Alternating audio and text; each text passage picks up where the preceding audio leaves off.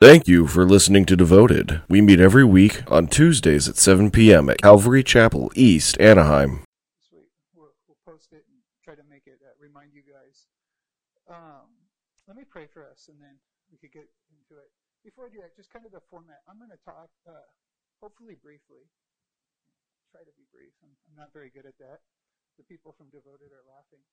Um, but yeah, I'll, I'll, try to be brief, and then Josh is going to come up and he's going to share some actual uh, techniques for sharing your faith. I'm kind of the motivational speaker. I'm just going to kind of motivate you guys to share your faith. He's going to come and actually teach you guys. So, uh, but let me pray for us, and then uh, I can get on with it. God, uh, we do thank you. I thank you for everyone here. I thank you that you're here, Lord. I pray that you'd speak to us. I pray you'd encourage us, edify us, and comfort us. Lord, I, I thank you that you've called all your disciples to, to be evangelists, to go forth and share their faith, and, uh, and, and what a privilege that is, Lord. And so I pray tonight that you would move us to want to do that. You would equip us to do that, and you would bring people into our path uh, to do that too, Lord. Um, it's amazing that we have this opportunity. We want to make the most of it. We want to glorify your name. We want to be like you, Jesus. The Bible says that you came to seek and to save that which was lost and uh, and we want to be like you. We have your spirit in us, and uh, so that means we're going to want to do the same thing. So help us to do that. We pray for this event, Lord. I pray that you bring people. I pray that uh, you bring people that need to hear the gospel, and they hear the gospel, and people get saved, Lord. But most of all, we're praying that you change our hearts uh, through this. Give us a, a heart that reflects yours, a heart for the lost. In Jesus' name we pray. Amen. Also, I know some of you guys haven't been up here before. If you have to use the restroom, it's through that door where the exit sign is and to the left. Feel free to get up and do that. We've got some refreshments over here if you want. And on the back table, there's some evangelism materials. So if you uh, you want to take some and pass them out during the week, try to use some of the stuff that we're talking about before the event, I would highly recommend doing that. So again, I'm going to share a little bit. Josh is going to share, and we'll have some time for some questions at the end. But what is Beach Preach? Why are we doing Beach Preach? Um, I mentioned that there's a group that I kind of shepherd that meets here on Tuesdays called Devoted. And I was really praying and seeking the Lord about what we need to do for Devoted. What do the people from Devoted need to reach their potential in following Christ and serving Christ? And I kept being prompted by the Lord that, that we need to be more involved in evangelism. We need to be more involved in sharing our faith. And so I, I tried to come up with ideas and ways to do that by, by going out, and, and there was obstacles. You know, uh, people were intimidated. Uh, we would have a, a large group show up, but no one had any experience doing it before. And I can't have a group of 10 people following me around. Uh, it's kind of intimidating to the people we're talking about. And so there was just practical uh, difficulties that we had in doing that. Um, and so, so I was really burdened for my people, saying, "Hey, this is we, we need to be better at this," and trying to think of a way to do that. And I came up with this idea for Beach Preach, and I talked to, to Josh. He has a group called Man Up, and Pastor Ryan and Ignited, and said, "Hey, why don't we do this? And this way, we could get a whole lot of the people experience and, and let them taste and see that they could be a part of sharing their faith all at once and, and see what the Lord wants to do, see how he, want, how he wants what he wants to birth out of it. And they all thought that was a great idea. You know, Josh is all about evangelism. Ryan wanted to be a part of it with Ignited. Uh, he couldn't, but Ignited's still going to be a part of it. And, and so that's kind of how Beach Preach came about. So what Beach Preach is, is we're going to meet at the beach and, and we're going to preach. We're going to tell as many people as we can about the Lord Jesus. And we're, we're trying to take every avenue we can, use every talent that we have to do that. So there's going to be a prayer tent. We're going to need people to pray with people. There's going to be uh, open air preaching. There's going to be some break dancers. There's going to be a worship team. We might have some dramas going on. Uh, we're going to have a barbecue, be giving out free hot dogs and hamburgers and stuff like that to attract people and, and all of that to, to tell them about Jesus. Right? And, and, so we need people to come and, and to, to step out in faith and approach people and tell them, you know, what Jesus is, is to them. That's the whole point of it. So that's what Beach Preach is. Um, I guess we could start here. Matthew 28, verses 18 and 20. The Great Commission, we know this. And Jesus came and spoke to them, saying, All authority has been given to me in heaven and earth. Go therefore and make disciples of all nations, baptizing them in the name of the Father and the Son and the Holy Spirit, teaching them to observe all that I command you, and lo, I am with you always, even to the end of the age. Now, this is the, the Great Commission. It's often called the Great Omission, but uh, uh, it's a sin, really, because here Jesus isn't suggesting that we take part in the Great Commission. It's a command. He says, make disciples of all nations. That's in the imperative mood. He's commanding you to go and make disciples. And part of that is bringing people into the kingdom, telling people who, who Jesus is so that they could be saved and, and become disciples. And then you can make them disciples. But he, he hasn't left us to himself, right? He says, I will be with you till the end of the ages. And he has all authority, right? So that's, that's very comforting. We're going to go out and try to tell people about Jesus. And, and I know that's scary, but imagine that, that Jesus is right there with you. He says he's going to be with you. And, and he says he has all authority over everything that's going on. So there's really nothing to be afraid of. In John chapter 20, he's in the upper room. He's appeared to the disciples. And he says basically the same thing. He says, just as the Father sent me, I now send you. He, he, he gave them the same commission that the Father gave him to come to the earth and to seek and to save that which was lost. And, and then he says, I'm going to give you the, the Spirit. He blows the Spirit on them. And it says, if you forgive any sins, their sins have been forgiven them. If you retain the sins of any, they have been retained. So this Spirit is specifically for the purpose of missions. It's, it's to tell people about who Jesus is. Right? What other context are we telling people that their sins are forgiven or they're not? It's when we're sharing the gospel. And he specifically equipped us through his spirit to do that. And I want to tell you that right now you have everything that you need to go out and to share your faith. Right? I, I know on Sunday, Pastor Bob talked about uh, how, you know, the, the first disciples, they had to wait, right? Jesus had appeared to them in Acts 1 for 40 days, teaching them about the kingdom of heaven. And then he says, wait, you're, you're not ready to go out and do the mission yet, right?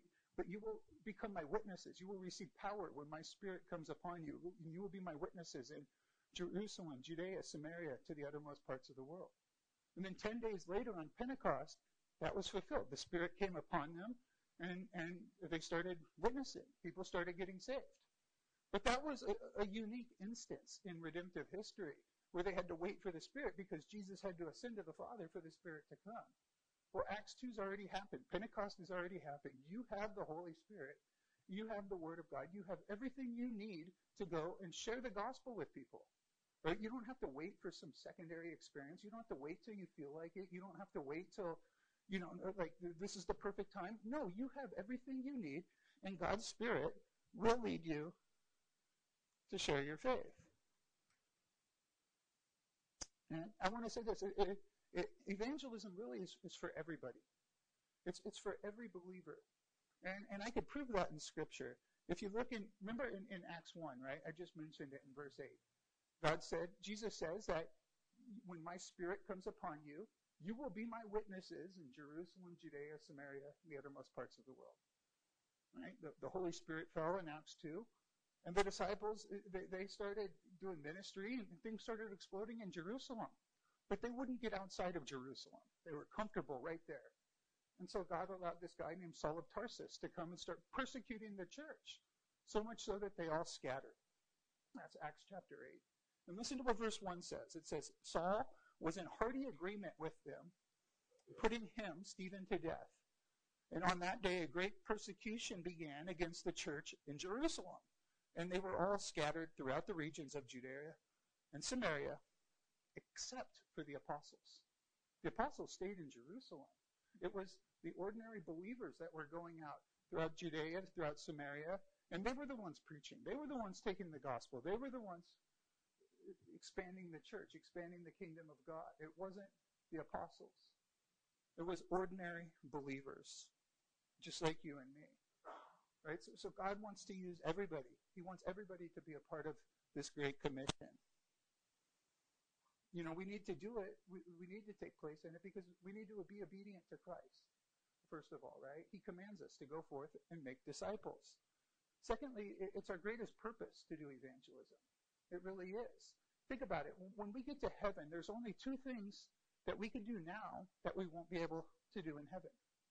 First of all, we won't be able to walk by faith, right? Some special privilege we have right now to walk by faith through difficulties and through hardships, but also to share our faith because there won't be any unbelievers in heaven. It'll only be believers there. So, so our purpose right now on this earth is to share the gospel. That's why God has us here. He could have, the second we got saved, just taken us to heaven to be with Him. But no, He has a greater purpose. He wants to walk with us and He wants to use us as His hands and feet to, to take the gospel to people, to be a part of people's eternal salvation. So it's our greatest privilege. I also believe this that evangelism, taking a part in evangelism, is evidence that we're actually saved. I, I, I really believe that. And, I believe that the, the contrary is true too, that if you're not saving your faith, sharing your faith, then it might be evidence that you're not really saved. What do I mean by this? Well, how do you know that you're a Christian? Right? What is the defining mark of somebody that's a Christian? It's somebody that's had regeneration happen in their life. According to Acts, or I'm sorry, Romans chapter 8, it's somebody who has the Spirit of God. In Romans 8, it's mentioned both negatively and positively. In Romans 8 9, it says, However, you're not in the flesh, but you're in the Spirit, if indeed the Spirit of God dwells in you. But if anyone does not have the Spirit of Christ, he doesn't belong to him. So if you don't have the Spirit of God, you're in the flesh and you're not saved, according to Paul. And then here in the positive, Acts 8:14, for all who are being led by the Spirit of God, these are the sons of God. So the evidence that you are a Christian is you've been born again, you've been regenerate, and you have the Spirit of God in you. This is exactly what Paul says in, in 1 Corinthians 6:19. Or do you not know that your body is the temple of the Holy Spirit who is in you, whom you have from God, that you are not your own?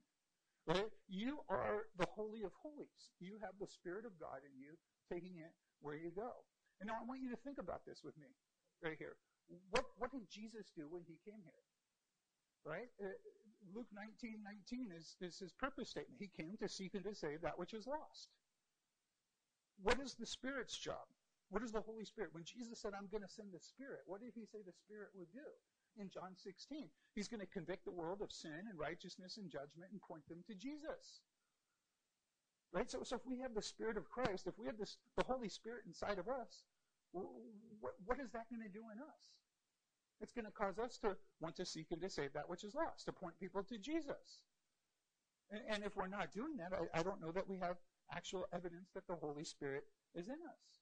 At some point, if you're born of God, if you have the Spirit of God in you, you're going to want to start sharing your faith. And I'm thankful you guys are here. I'm thankful you guys want to take part in Beach Preach. Some of you guys have already done this. Some of you guys, you know, you're going to mature. You're going to see yourself uh, have greater evidence, greater confidence of your salvation through doing this. But it's also about discipleship. I, I, I really believe this, that uh, discipleship, so much of it is tied to us sharing our faith. This is why it's so important to me that the people from Devoted are involved in sharing their faith. I've led many groups, and uh, and I've led different groups that go out and do evangelism at different times. And I could say this, and I'm sure Josh would second it. I'm, I'm sure Pastor Bob would say the same thing. That the people that are active in sharing their faith are the ones that are growing the most. They're the ones that are progressing in sanctification. They're the ones that are, you know, uh, having the, the biggest spiritual growth in the shortest amount of time. And, and I think there's reasons for that. You see, when we evangelize, we're growing in obedience. Right? Jesus commands us to share our faith. Jesus commands us to take part in the Great Commission. And, and, and that's essentially what discipleship is, is learning how to be obedient to the Spirit of God, being obedient to Jesus. But we also grow our faith. Uh, we grow in the spiritual realm because we become more like Jesus. We're doing what Jesus did, right? Jesus came to, to preach the gospel, right? To preach the kingdom. Also, I'll say this, that evangelism protects our own hearts. You know, a, few months ago, I was preaching a lot about the 144,000 in the book of Revelation. And one of the points I made was that uh, they knew that they were priests, right? Because you see where they're introduced there in Revelation 7. Uh, there's a list of the 12 tribes. And Levi is listed in that tribe. And I said, after Jesus died on the cross and the veil was torn, Levites, they had no more special privilege as priests because now everybody's a priest. Right? And, and, and so this 144,000, one of the reasons they were able to be so successful throughout the tribulation period was that they saw themselves as priests. And, and, and I think that this does a ton to, to protect our own hearts because uh, what is a priest? Well, the, it comes from the Latin word pontifex, which really means bridge builder. Right? It's somebody who builds a bridge between two things. Here it's between God and man. So, so a priest is representing God before man, right? We're ambassadors of God to the world and also man to God. We're, we're praying for this world. So now all of a sudden, when I see things that grieve me or things that would make me angry or hard-hearted, when I see, you know, the guy in front of Albertsons smoking crack while I walk by him to walk into the store, rather than getting angry, rather than looking down on him, I'm praying for him. I'm taking him to God in prayer. I'm looking for an avenue to take the gospel to him. You see, so, so just having this mindset of doing evangelism, having this mindset of being on mission for God is going to do a whole lot to protect our own hearts. Jesus says that in the last days, lawlessness is going to increase, and because of that, the hearts of many are going to grow cold. So, so one of the ways that we're going to protect ourselves from our hearts growing cold is to be active in the Great Commission. You know, every time you share your faith, God is honored by it. He's glorified by it. It's not really about the results. It's about being faithful with the message. The results are up to God. Think about Jeremiah. He preached for 50 years. How many converts did he have? Two in 50 years. But he was faithful. He was faithful with the message. And that's all God's asking for us. On the last day, we're not going to hear, well, well done, good and successful servant. No, it's well done, good and faithful servant. All God's asking you to do is be as faithful as you can in taking the message to the people he puts in front of you. We're like the pizza delivery guy. We don't create the pizza. We don't consume the pizza. Our job is just to take the pizza that was given to us to who it needs to go to. All right? And, and that's what we're going to be judged on, is our faithfulness in doing that. And I also believe this, that every encounter, every time, every person that we speak to is a divine encounter. Right? We, we try to think of these divine encounters as, man, it was like set up perfect, and you know, we hit it out of the park, and the person received Christ, and everything was just perfect, right? Well, well that's true. But every encounter, everybody that we speak to, is a divine encounter. You know why? If you're spirit led, if you're being led by the Spirit of God, if you're full of the Spirit of God, it, it literally means that you're under the influence of the Spirit. Right? And, and we're going to pray. We're going to go out. And, and I trust that we're going to be filled with the Spirit. We're going to be led by the Spirit. We're going to be under the influence of the Spirit. So the Spirit's going to lead you in a supernatural way that seems natural to us to the people that we need to talk to. And we're going to share the message. And I don't know what, what's going to happen there. But I could trust that it's going to be a divine appointment because the Spirit is leading us to share the message with that person. Now, they might respond in a favorable way. Praise God. They might not. You know what? That's just going to show, that's just God using you to show his love for his enemies. That's what happens when they reject your message. You're God's agent showing God's love to the people that hate him. The exact thing that we're called to do. Also, this spirit that's leading us, he's going to help you, right? Jesus hasn't left us to our own power. He's going to bring to remembrance the things that Jesus had said to you. Right? He's going to lead us in the way that we communicate and talk with the people that we talk to. I want to also encourage you this. You don't have to be perfect, right? It, it, you, you, don't. It, it's okay if you mess up. It's okay if you say the wrong thing, right? it's okay if you don't have an answer for people. Just say, I don't know right? Maybe the person who's with you might know. Maybe you could go to somebody else, or maybe you could get their phone number or their email or something and say, I'll find out. And, and then you have this ongoing conversation with them. But it's okay to say, I don't know. I don't, I don't know all the answers, but I know the one who does. I know the book that you could go to to find the answers. That's okay. God also knows your frame. He remembers that you're but dust. He knows that you're you may just be getting starting out doing this, and he doesn't expect you to be great comfort right off the bat. He's just honored that you are doing it. Did you know that 90% of the people that are led to Christ are, are led there by somebody who's been a Christian for less than one year?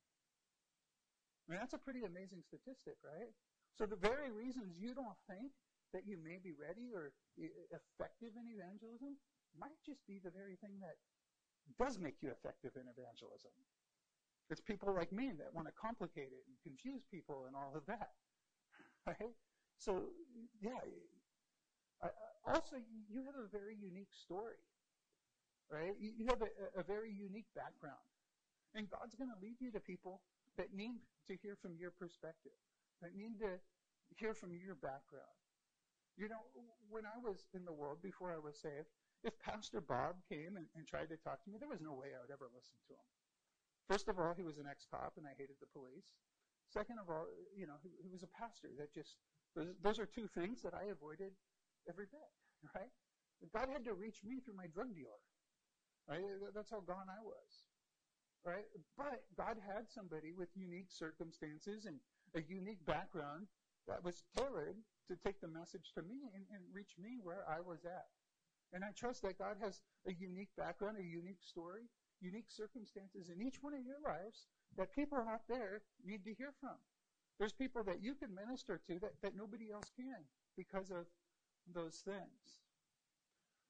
So uh, I, I want to just give a couple approaches, some that I could think of, ways that we could start or initiate conversations. I know that, that that's kind of the hard part, right? Is you know, we could have all the, the training, we could have all these techniques and that, but how do we actually start a conversation? How do we go up to somebody and, and, and kind of get the ball rolling? That's kind of the hard part.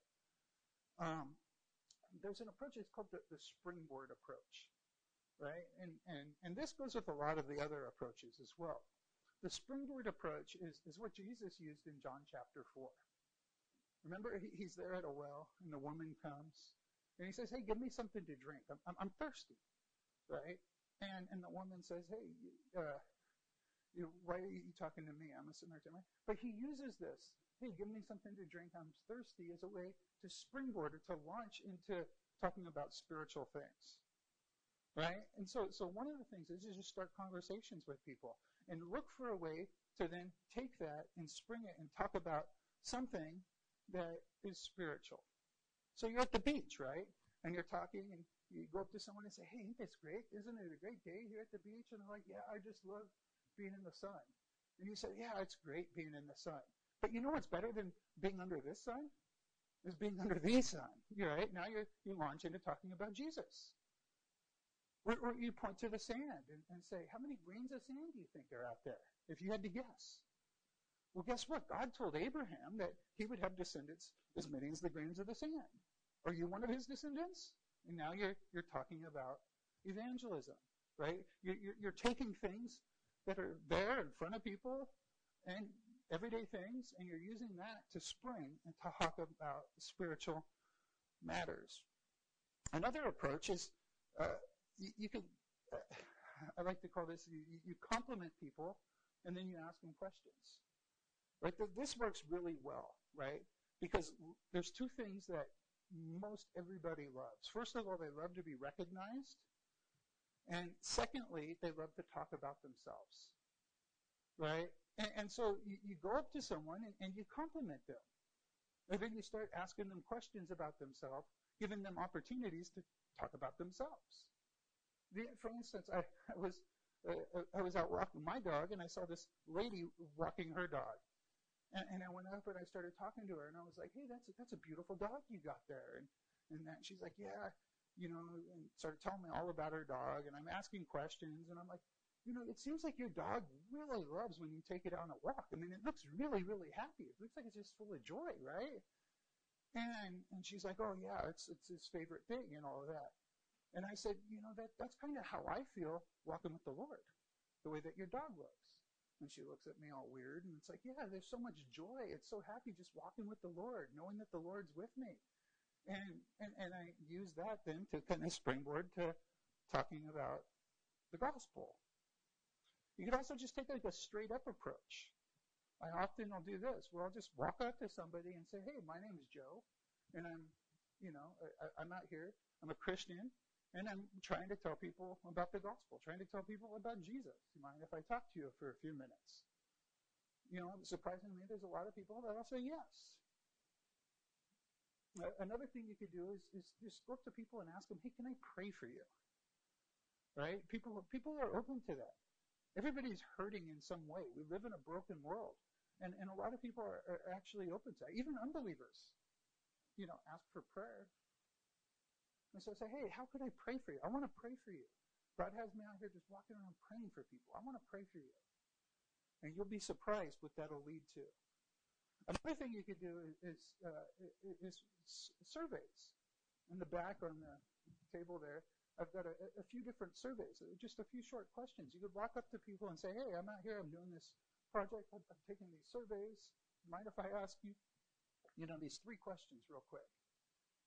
And, you know, you can make your own. You could use one of the ones we have. But, you know, these are preset questions that you could ask that'll then lead you into talking about the gospel, talking about spiritual things. This way you don't have to I, I would recommend this if you're not real confident to go up and talk to people, right?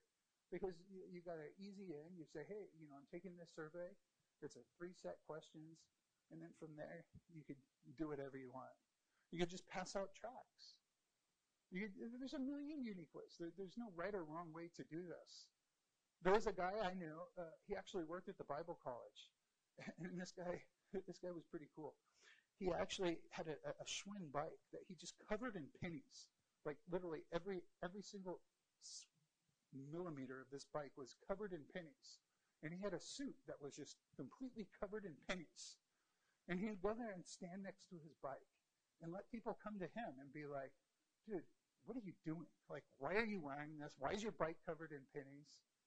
And he's, he says, he had, a, he, had counted how many pennies were, were on his thing. And he says, because it says, in God I trust, you know, 10,000 times on me or something.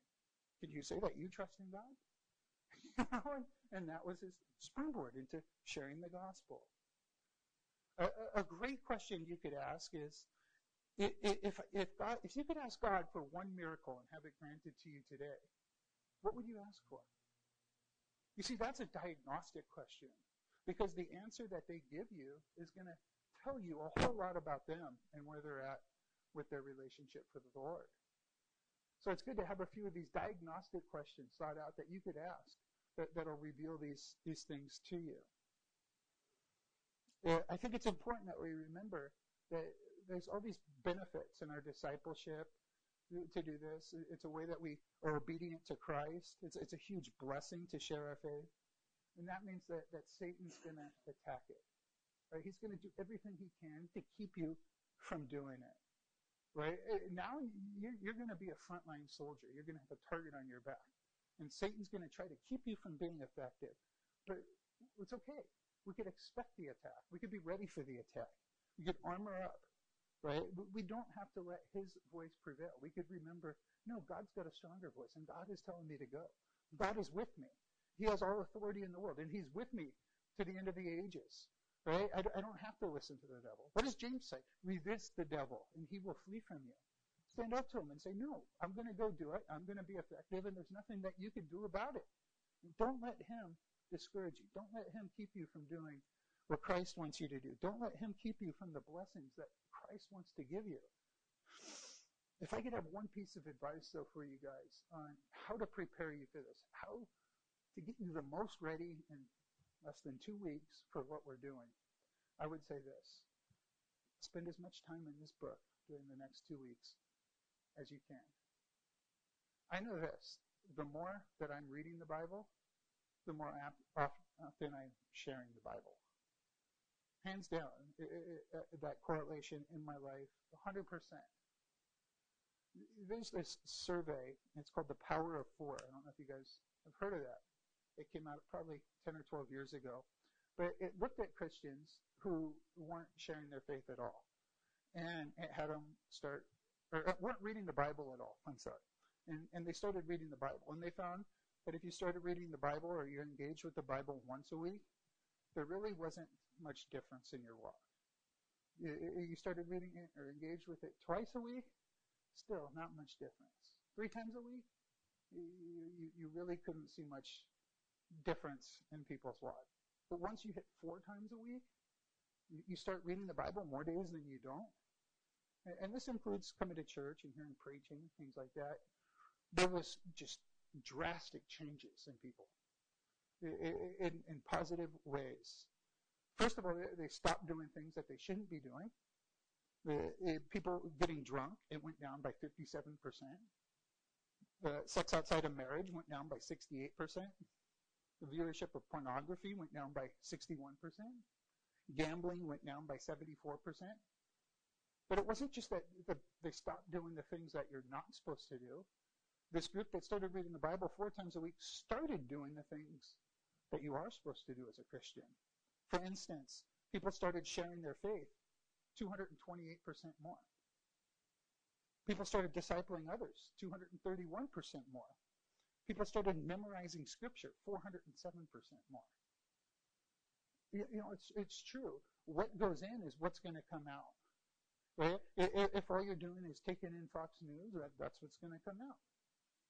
Right? If all you're doing is binge watching Netflix, you know, that's what's going to come out. If you're taking in a whole lot of scripture, that's what's going to come out when you talk to people. Right? So my encouragement is, hey, spend as much time in this book as you can from now until then. And I guarantee you that God's Spirit will move. God will use you in ways that you can't even imagine. So, with that said, I'll let Josh come up and do the actual teaching on how uh, we are to share our faith. We'll have a time at the end where you guys could ask questions too. So.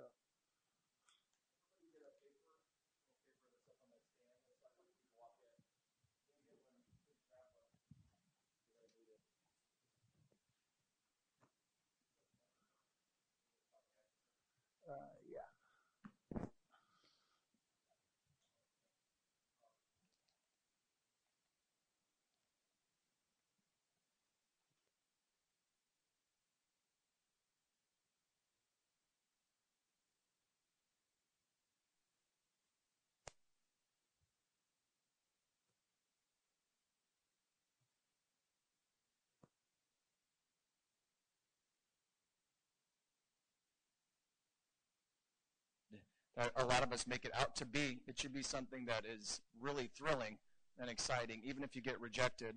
So, you guys got these papers, and there's two sides to it. So, if you could go to how to share your nutshell personal testimony side, that'd be great.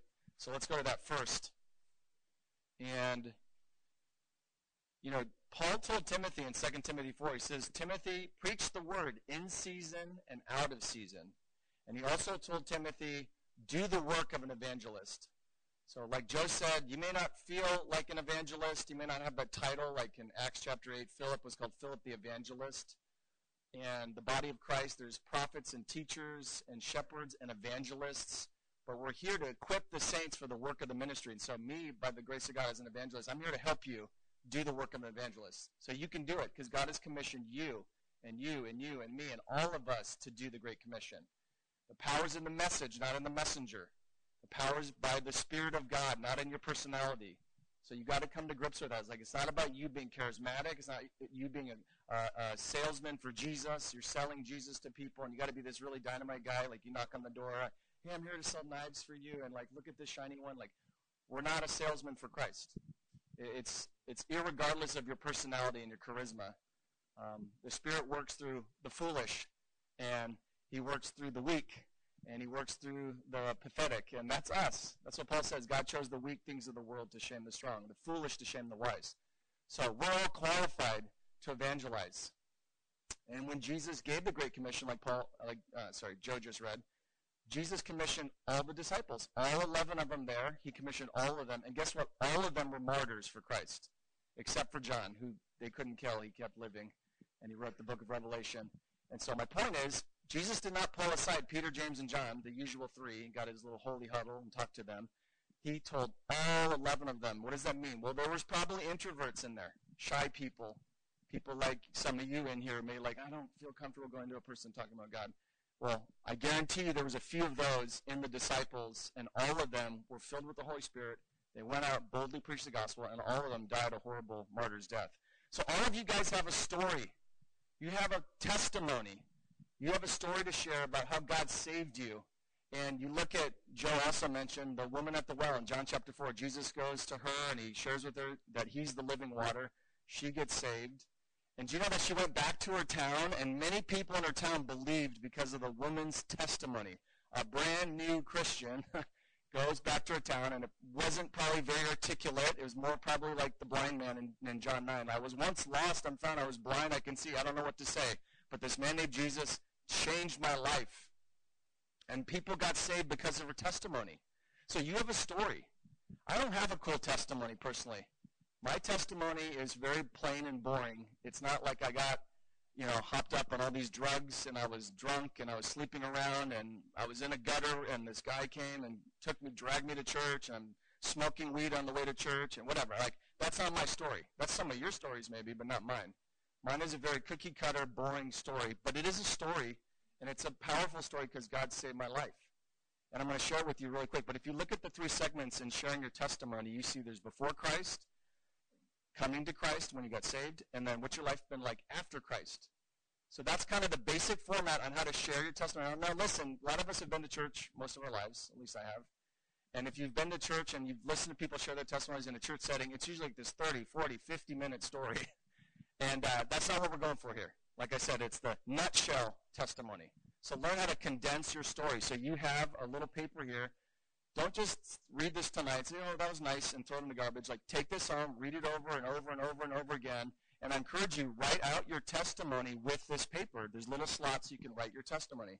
Some of you here already took my evangelism class for the school discipleship, so you know what I'm talking about. But I encourage you, know how to articulate your story. I'm going to tell you how to do that right now. So let's just go with my story. What was my life like before Christ? So I grew up in a Christian home, born and raised with Christian parents. I went to a Christian school from kindergarten all the way to 12th grade. Um, I was immersed in Christianity. I went to church on Sundays and Wednesdays, and I went to three services on Sundays. Uh, that's right, three services on Sundays. And uh, I was immersed in Christianity. I went to Bible camp every summer and VBS camp, and you know, I went to chapel every Wednesday at school and Bible class every day at school, and Jesus, Jesus, Jesus, Jesus. And I knew about Jesus, but I didn't know Jesus personally. It's a huge difference. And uh, in that in that life of me thinking I'm a good Christian, I go to church and I check the boxes of what a Christian is. I attend church. I have a Bible. I know some verses. I know Jesus died on the cross for me, rose again. I know that, but I wasn't saved. And it wasn't until I was 13 years old. So now I'm transitioning from talking about my life before Christ into becoming a Christian. So, and I went to a church camp when I was 13 years old. I thought I was a good Christian, and my uncle was preaching the gospel, and it just hit me at that moment. I heard the gospel hundreds of times if not probably over a thousand times in my entire life up until that point. But at that point, it became real to me because I realized my life is not right with God. The Holy Spirit was convicting me and exposing my sin. And I realized how dishonorable I was to my parents. You know, the commandments say, honor your father and mother. I was incredibly disrespectful to my parents. And uh, I was a virgin till I got married. But Jesus says if you look with lust with your eyes, you commit adultery in your heart. And I had done that plenty of times uh, up until you know, I got saved, and even after getting saved, you have to put that to death in your life as a man. But up until that point, I thought, I'm a good person. I've never committed adultery. Never, but if I lust with my eyes, I've committed adultery. And, I hated people at times. And Jesus says that's, that in anger towards people at times. It, it says in the um, Sermon on the Mount that you're committing murder in your heart. So we're going through some of the commandments, if you can tell right now. So I know I, I violated those commandments, guilty as charged. I lied to people, thou shalt not lie and I, I didn't really have a desire for God, to be honest. It was just more going through the motions, going to church.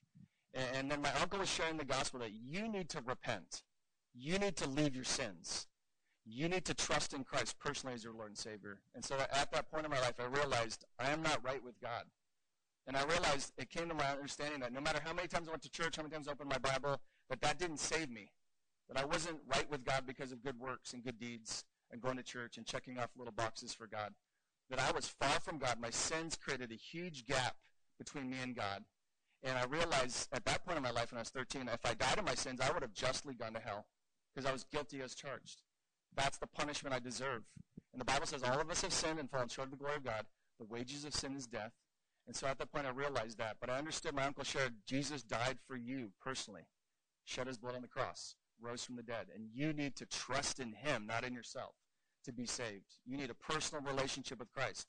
And so, like I said, I knew about God, but I didn't know God personally. So I put my trust in Jesus to save me from my sins. And then, now we're transitioning to the last part. When I put my trust in Christ and, and, and turned from my sins by receiving him as my, as my Savior and Lord, um, God gave me a new heart. He took my heart of nasty, wicked sin, a, a stony rock heart of disgusting sin, and he, he did a heart transplant on me. And he gave me the Holy Spirit. I became born again, and I had these new desires. I actually wanted to go to church. I didn't want to fall asleep in church. I wanted to listen to the preacher. I wanted to read my Bible. And I wanted to share the gospel with people. It was no longer, oh, I got to do this. I got to go to church. I know I'm supposed to, but I don't really care to. It's like, I get to go to church. I get to read my Bible. My life has been radically changed because I'm now going to heaven, not hell. I'm now in a relationship with Christ, and, I, and, and there's a God who loves me, and I'm adopted into his family. And to as many as received Jesus, to those who believed in his name, to them he gave the right to be called children of God. And I was born again because Jesus saved me when I trusted in him, not in myself. Right there, there you go. That was maybe a little longer than I wanted to, but maybe that was like five minutes of sharing your testimony. So you articulate your story. What was your life like before Christ? You can read, if you're, you're, you're wanting to know more about this, read Acts chapter 22. Read Acts chapter 26. The Apostle Paul shares his testimony in both of those chapters. I was a Jew from Tarsus of Cilicia, and I was persecuting the, the way, the Christians, dragging them off, killing them, right? And then we know he got knocked off his high horse on the way to Damascus to go kill more Christians. And God brought Ananias when after he was blinded on that road, and he Ananias shared the gospel with him. Scales fell from his eyes, and he got saved. And then Paul, we know, went out and planted many churches, and probably the greatest Christian who's ever lived. Um, anyways, you can read about Paul sharing his testimony before Christ, coming to Christ, and then what's what's life been like after Christ. So learn how to narrow it down. It's up to your discretion how much you want to share you did in your past. I know some of you maybe have a very shameful past. Uh, maybe you've done, you've had an abortion. Maybe you've done a lot of drugs and maybe you've slept around and so you don't feel, whatever. I'm not saying you have to be so explicit when you share, but I will say this. Paul, the apostle, does explicitly share a lot of his sins, especially when you read in 1 Timothy and some of his letters. He's like, I'm the chief of sinners. I was a blasphemer, persecuted church. I, you know, I dragged them off to prison, I was there when Stephen was killed, the very first martyr. I was the guy where they dropped the coats in front of my feet. And so Paul doesn't really, um, I don't want to say sugarcoat things, but he, he's very clear. But I, I want to say this when you share your sin, not that you're excited to share, yeah, man, remember all those things I used to do in my past? You shouldn't be excited about it. Um, but you're, you're, you're so excited because how wicked we were, and Christ saved a wretch like me. And now I was once lost, and now I'm found. And I'm so excited to tell you how you can be found, how you can be saved, how you can be reconciled to God through faith in Jesus Christ. You ever been to like a jewelry store and they display the diamonds? They usually get the black velvet out and they put the diamonds on the black velvet, and the black velvet like really magnifies the diamond. The gospel is the diamond.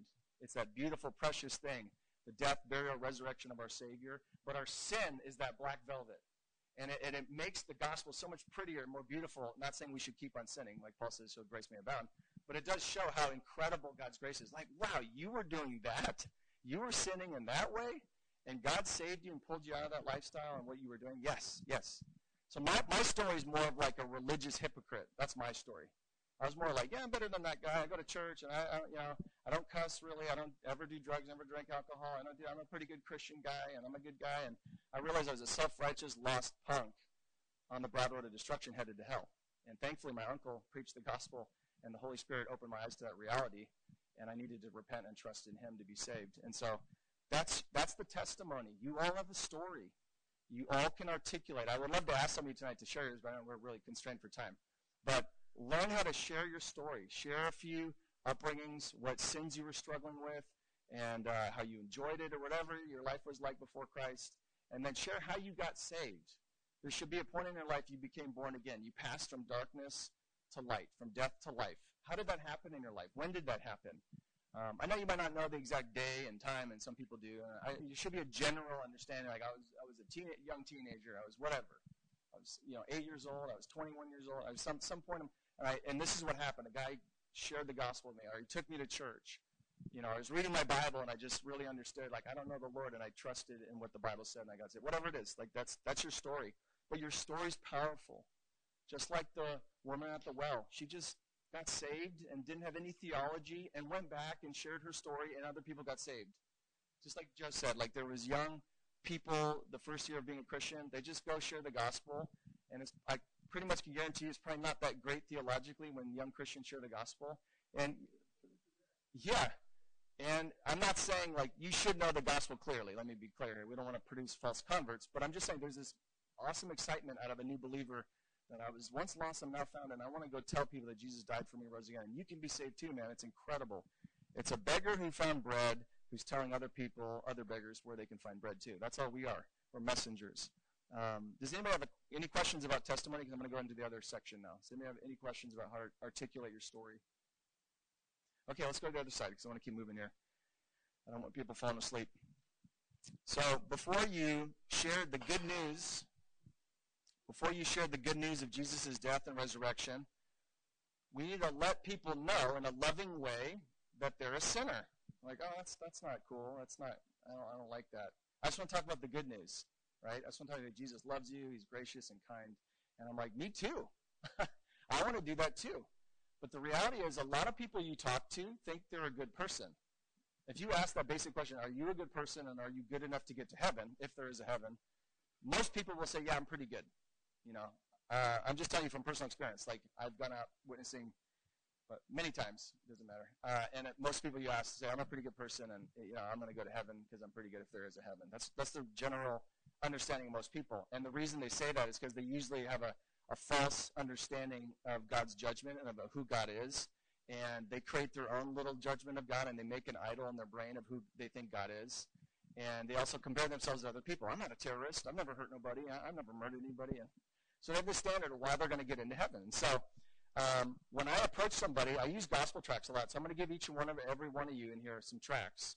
It's one of the easiest ways to get a conversation going is with tracts. I had some guys today install a new dryer in my house, and uh, you know I just gave them some tracts and say, "God, God save me from uh, my sins," and you know this this message is incredible. Please read this. I'm like, "Oh, okay, yeah." Um, there's three men like much older than me. Again, the car. I don't know. I hope they read it, but um, God has used gospel tracts to save people. Uh, I don't know if you were here when I preached a few Wednesday nights ago. There was a scuba diver, scuba diver, not diver, diver, scuba diving, and he went to the bottom of the ocean, found a tract, and he pulled it up, dried it off, read it, got born again, and uh, he went around traveling, sharing his testimony, saying, "God chased me to the bottom of the ocean, saved my life." So, what am I saying? The gospel is the power of God for salvation for all who believe. This has dynamite power to save the sinner. The Word of God, the Spirit of God, the gospel and the Spirit of God wrote the Word of God, so that's already Spirit filled power right there. If you understand, like Paul told Timothy, you know, Timothy, um, you've learned the Holy Scriptures from in- infancy, which are able to make you wise unto salvation. And Peter says, You've been born again, not of perishable seed, but of imperishable seed through the living and abiding Word of God. And James also says, Receive with meekness the Word implanted in you, which is able to save your souls. So the power of God is in the Word of God, the gospel of God. That's where your confidence lies. That's why it's not about being a great speaker and being articulate and all that stuff. Um, what matters is I'm, I'm sharing the Word of God that has dynamite power all in and of itself. It's sort of like a grenade. You don't have to tell a grenade what to do. You don't have to say, okay, you got to blow up and make sure you do a good job. Okay, like we're in, the, we're in a war right now. It's like, no, you just pull the pin and you throw the grenade and boom, goes the grenade, right? Just pull the pin. Just share the gospel and it'll do its work in the heart of the sinner. Remember, God's word won't return void. It will accomplish the work for which God sent it. So I'm having full, complete confidence in the spirit-filled, spirit-wrought means, which is the word of God, the gospel. So what am I saying? So if it's written on a piece of paper, if you share it, if a child shares it, if a parent squawks it, it's the power of God for salvation to those who believe.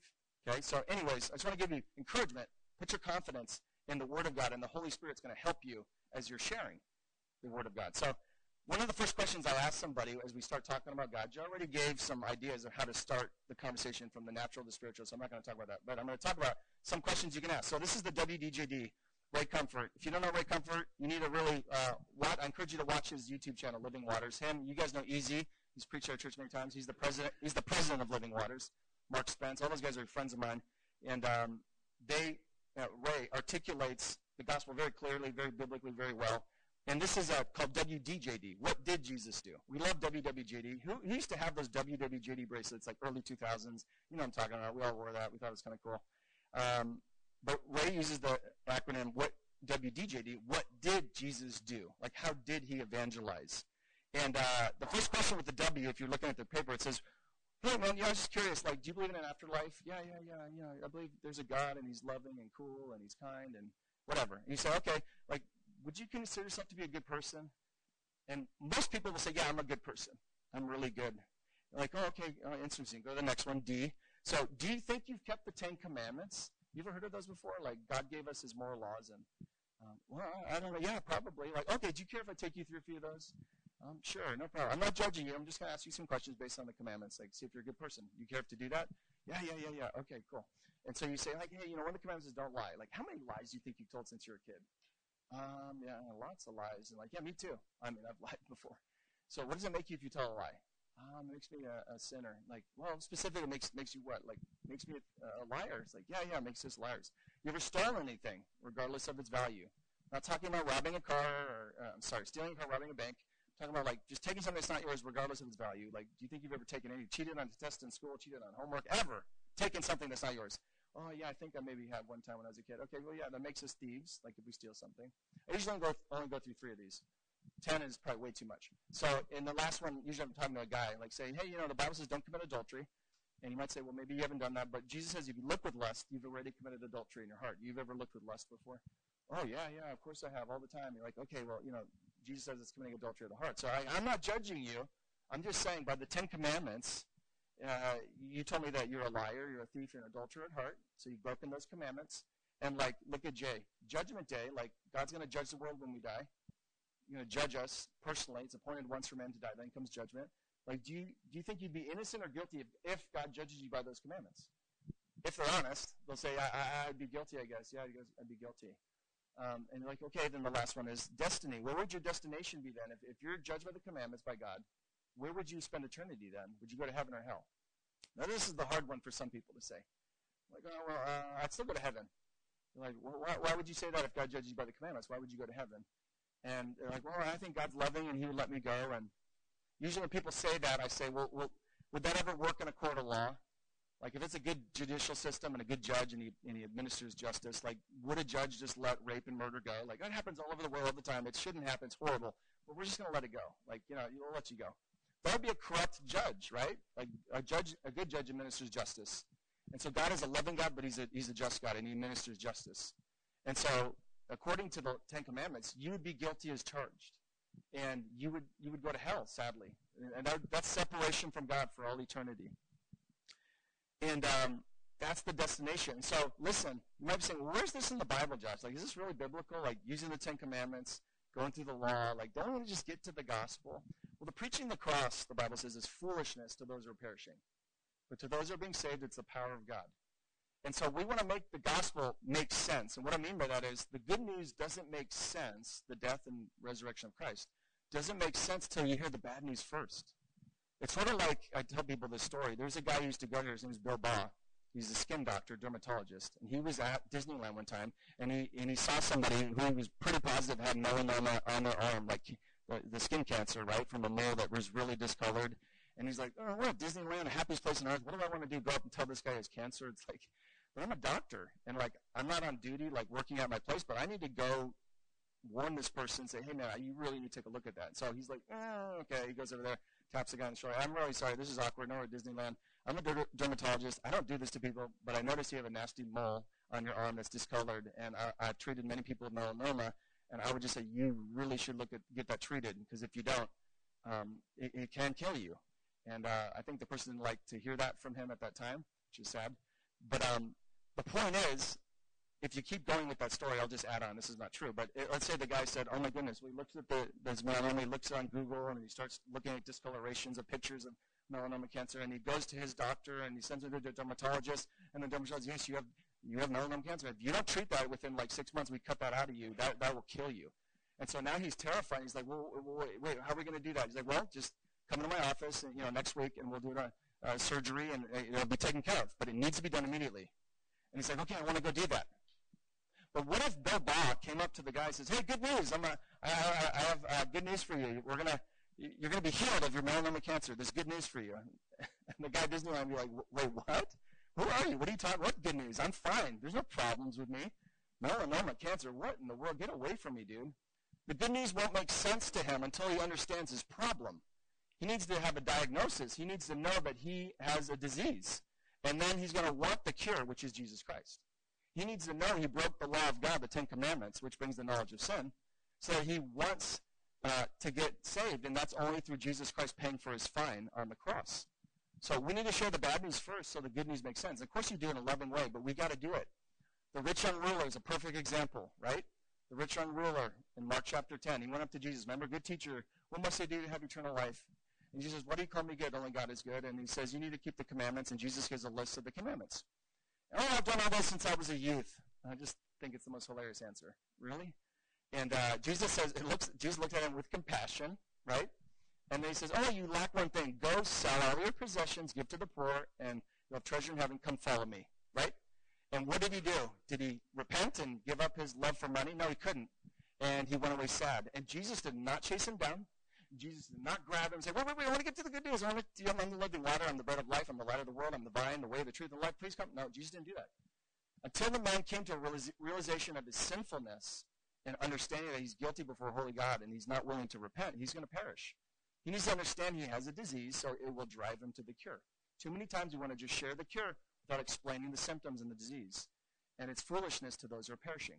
So the law of God, Jesus used the law of God right there with the rich young ruler. His money was his God. He was breaking one of the commandments. You shall have no other gods before me, right? He loved money.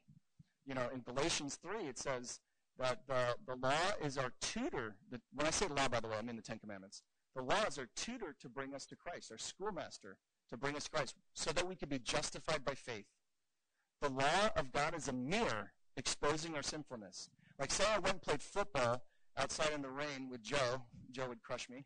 And uh, we're out there, and Joe crushes me in the, in the muddy uh, grass that we're playing in. It's like dousing rain, like last week or whatever. And so I'm all muddy, and I get in my car. I got to go home, Joe, and go with my wife for dinner. Blast the heater. I'm driving, and, and just all this mud dries on my face. I look like this big chocolate bar, and I'm just like driving. And I get to my house, and I'm like, babe, I'm Krista, my wife. I'm starving, love. You know what we got to dinner? And I sit down. I'm all muddy but dried, and my kids are like, ah, daddy looks hilarious.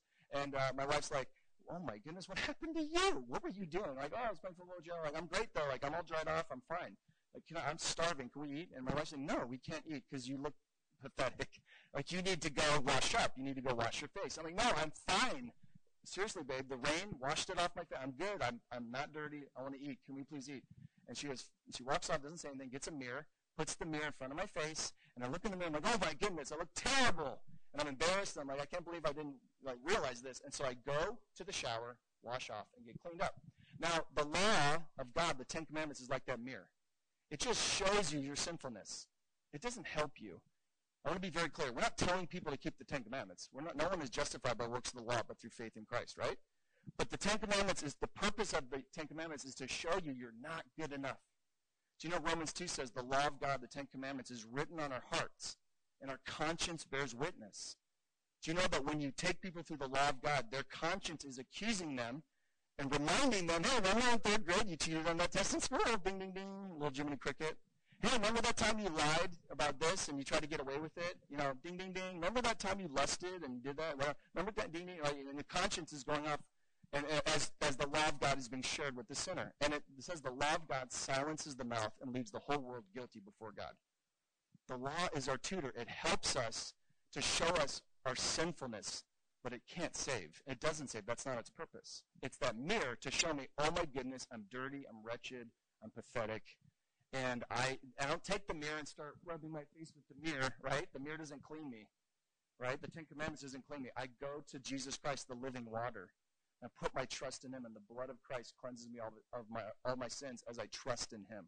Does that make sense? So the law is used to expose our sin and that's the purpose of it. That's the use of it. We see it throughout the Gospels. Anytime you see Jesus talking to prideful people, he's using the law of God. Even even the good, um, sorry, even the uh, woman at the well, he exposes her sin of adultery. She's been living in all these adulterous relationships. She's had five husbands, and this one I'm living is not my husband at all. She's living in sin, and he points it out to her.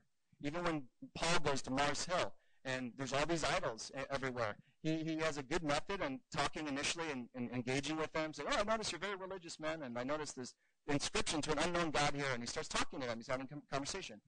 And then he does expose. He's like, this is not the way to serve the living God by worshiping idols, right? There's a day when God will judge the world in righteousness through Christ. And he's given proof of this by raising him from the dead. And so my point is this. The law of God is used for the proud of heart. You talk to who's proud of heart? Someone who says, I'm a good person. Now, every once in a while, you're going to get somebody like the woman caught in the act of adultery in John 8 who is totally broken by their sin. That's happened with me a few times. I've talked to somebody like, are you good enough? Are you going to go to heaven? No, I'm, I'm wretched. If there is a heaven and hell, I'm going to hell. I know that. That's happened a few times. If there's somebody like that, you don't go through the commandments. They already are very convinced of their sin and their guilt. So you go right to the gospel. Guess what? God loves you. And he gave his son, Jesus Christ, to die for you. You can quote John 3.16 and Romans 5.8, and, right? And, and you need to just turn from those sins and trust in Christ alone, and you'll be born again. He will save you. He'll adopt you into his family. And you can be forgiven, go to heaven, have a relationship with Christ if you trust in him. So he shared the good news. So it's law to the proud, grace to the humble. It's good to know Bible verses. I already said this. I'm, I'm pretty much done. Um, no verses. Like I said, there's the Romans road. Like the Romans road is important to know. Like Romans 3.23, Romans 6.23, Romans 5.8, Romans 10, 9, and 10. That's the classic Romans road verses. No scriptures, John 3.16. There's power, remember I said, in the Word of God to do its work in the sinner's heart. Faith comes by hearing, and hearing comes through the Word of Christ. So sharing the gospel enables the sinner to appropriate their faith and the truth of the gospel so they can get saved. And the Holy Spirit works while that's happening, convicts the world of sin, righteousness, judgment. And I'm sharing the good news. It's the power of God to save them. So, uh, it, yeah, that's basically it, guys. And I just encourage you, take a step of faith. Your heart's going to be beating. Your palms are going to be sweaty. You're going to have excuses floating in your head at times. That's normal. I try to go out every week to the Yorba Linda Regional Park to do street evangelism.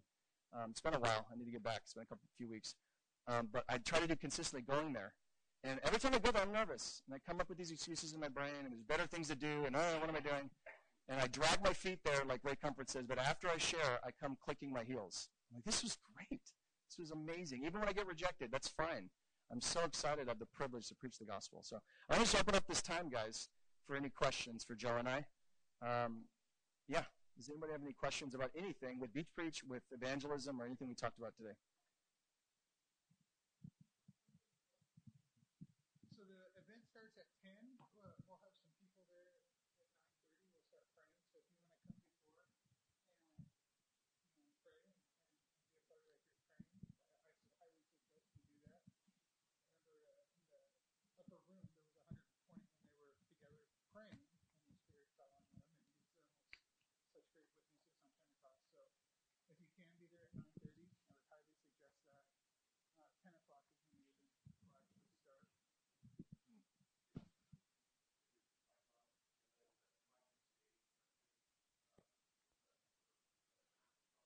Yeah, so I would say 9:30. Uh, people are going to start showing up. We're going to have a time of prayer for about a half hour, and then uh, 10 o'clock is when we'll actually start. Um, as far as prayer, remember in, in Acts 2, Jesus had promised them that uh, if they waited there, that the Spirit of God would come upon them and make them witnesses to Jerusalem, Judea, Samaria, and the uttermost parts of the world. And it was when they were together, praying together, 120, that the Spirit of God came on them and made them a witness there when the church started. So I'd highly recommend if you come, you know, to try to be there at 9:30 for the, the prayer time. Again, we're going to be right to the right of the pier. So we'll have Calvary Chapel, East Anaheim, uh, easy ups and tents. You won't be able to miss us. Yes.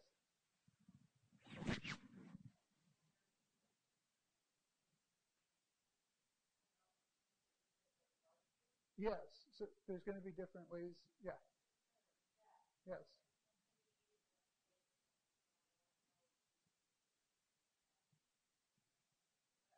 Yeah. There's going to be. You our, our goal was this is to make it where everybody could participate.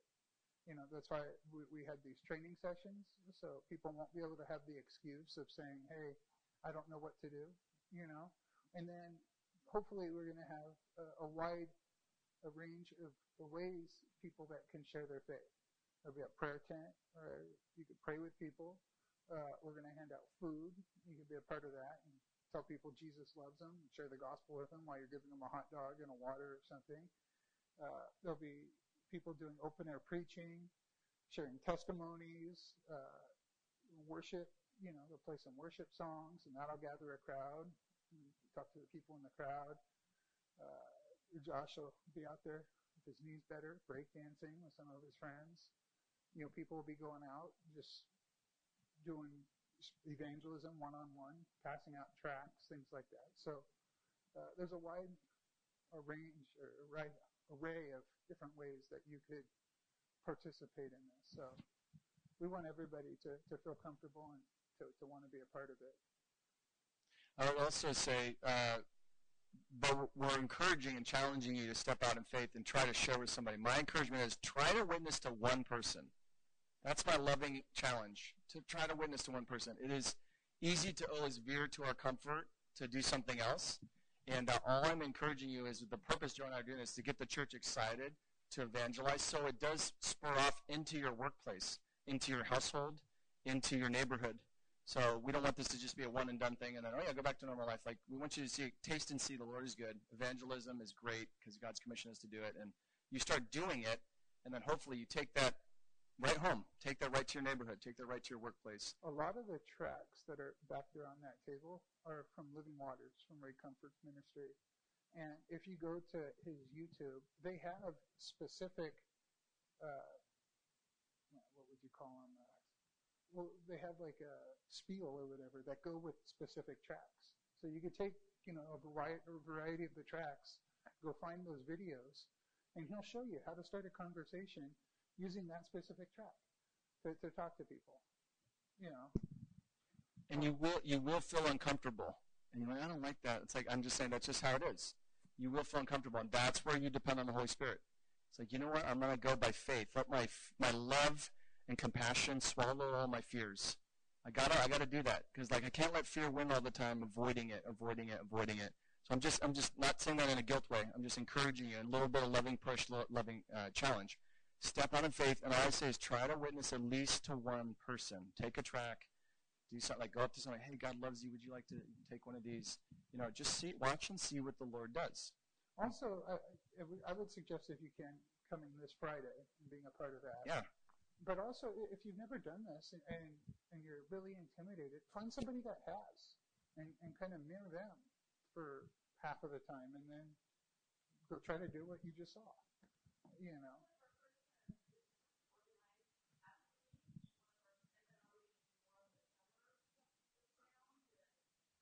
That's the goal. We'd like to. That's the goal. You know, uh, when when I when we had this idea, ideally, you know, March isn't the best time to go to the beach, right? The summer is. That's when it's going to be the most crowded.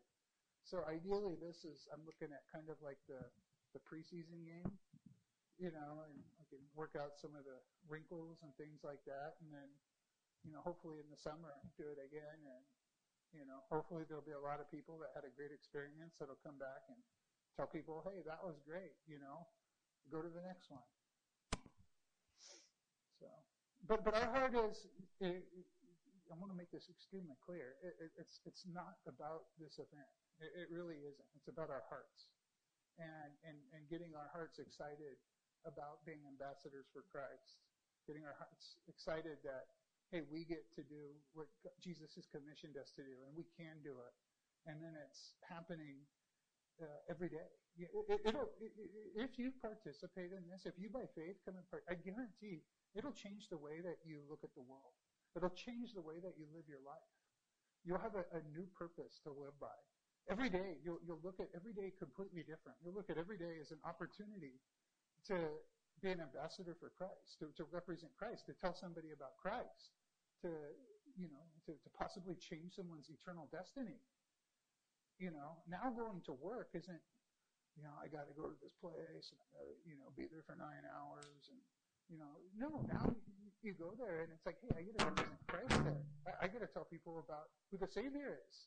I, I have a purpose for being there now, besides just, you know, being able to provide a home or, or whatever.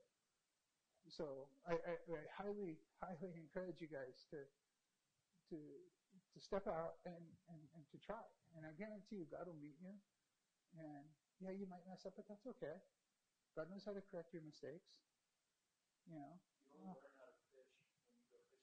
You can read about fishing all you want. Read about a fishing hook and a lure and bait and a pole. And you got to go in the water. And it, it, it doesn't matter till you get the bait and the fishing pole and you go into the water. You go fishing. I'm just saying, same with basketball. You love watching basketball, watching the ball about it until you take the football and go to the court.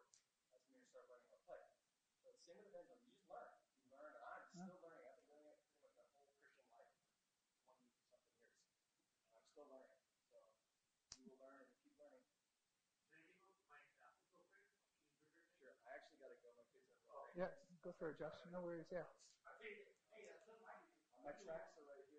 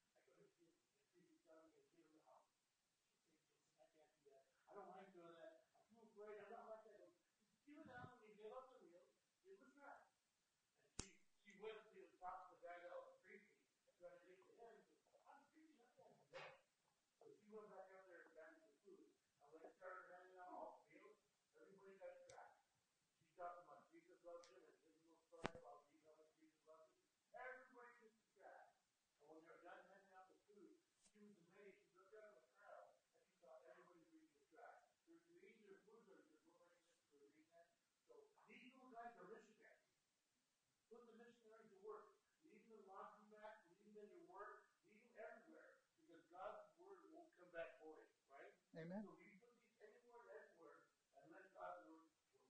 Yeah. I Amen. used be afraid, but now I'm crazy tract guy because I took jobs fast, and I'm gonna be having a whole bunch of. Amen. Yeah. Remember, our job our job is to be faithful with the message. That, that that's all that we're going to be judged on. How faithful were you with the message that God gave you? He's implanted the gospel message in each one of us, right?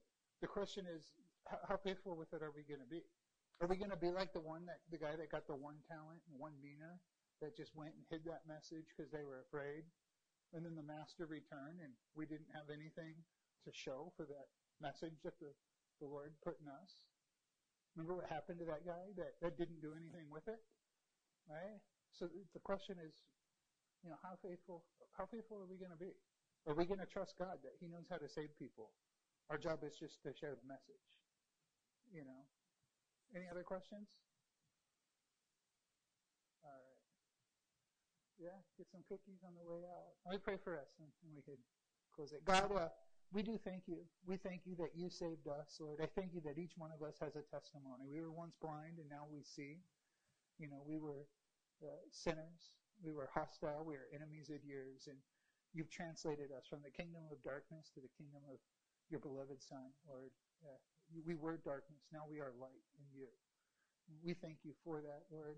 Uh, but there's a whole lot of people out there that, that need you, that, that need to hear the gospel message, Lord. So I pray that you would fill us, you would empower us, you would equip us, you would uh, help us to remember your word and articulate it, Lord, and just lead us to people to, to share that message with, Lord.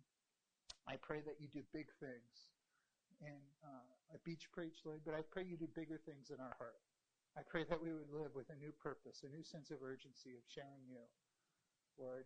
And we just can't wait to see what you're going to do. We trust that you're going to do exceedingly and abundantly beyond anything we could ask or think, Lord. And so we give you that permission, and we're just excited to see you move. So be with us. In Jesus' name we pray. Amen.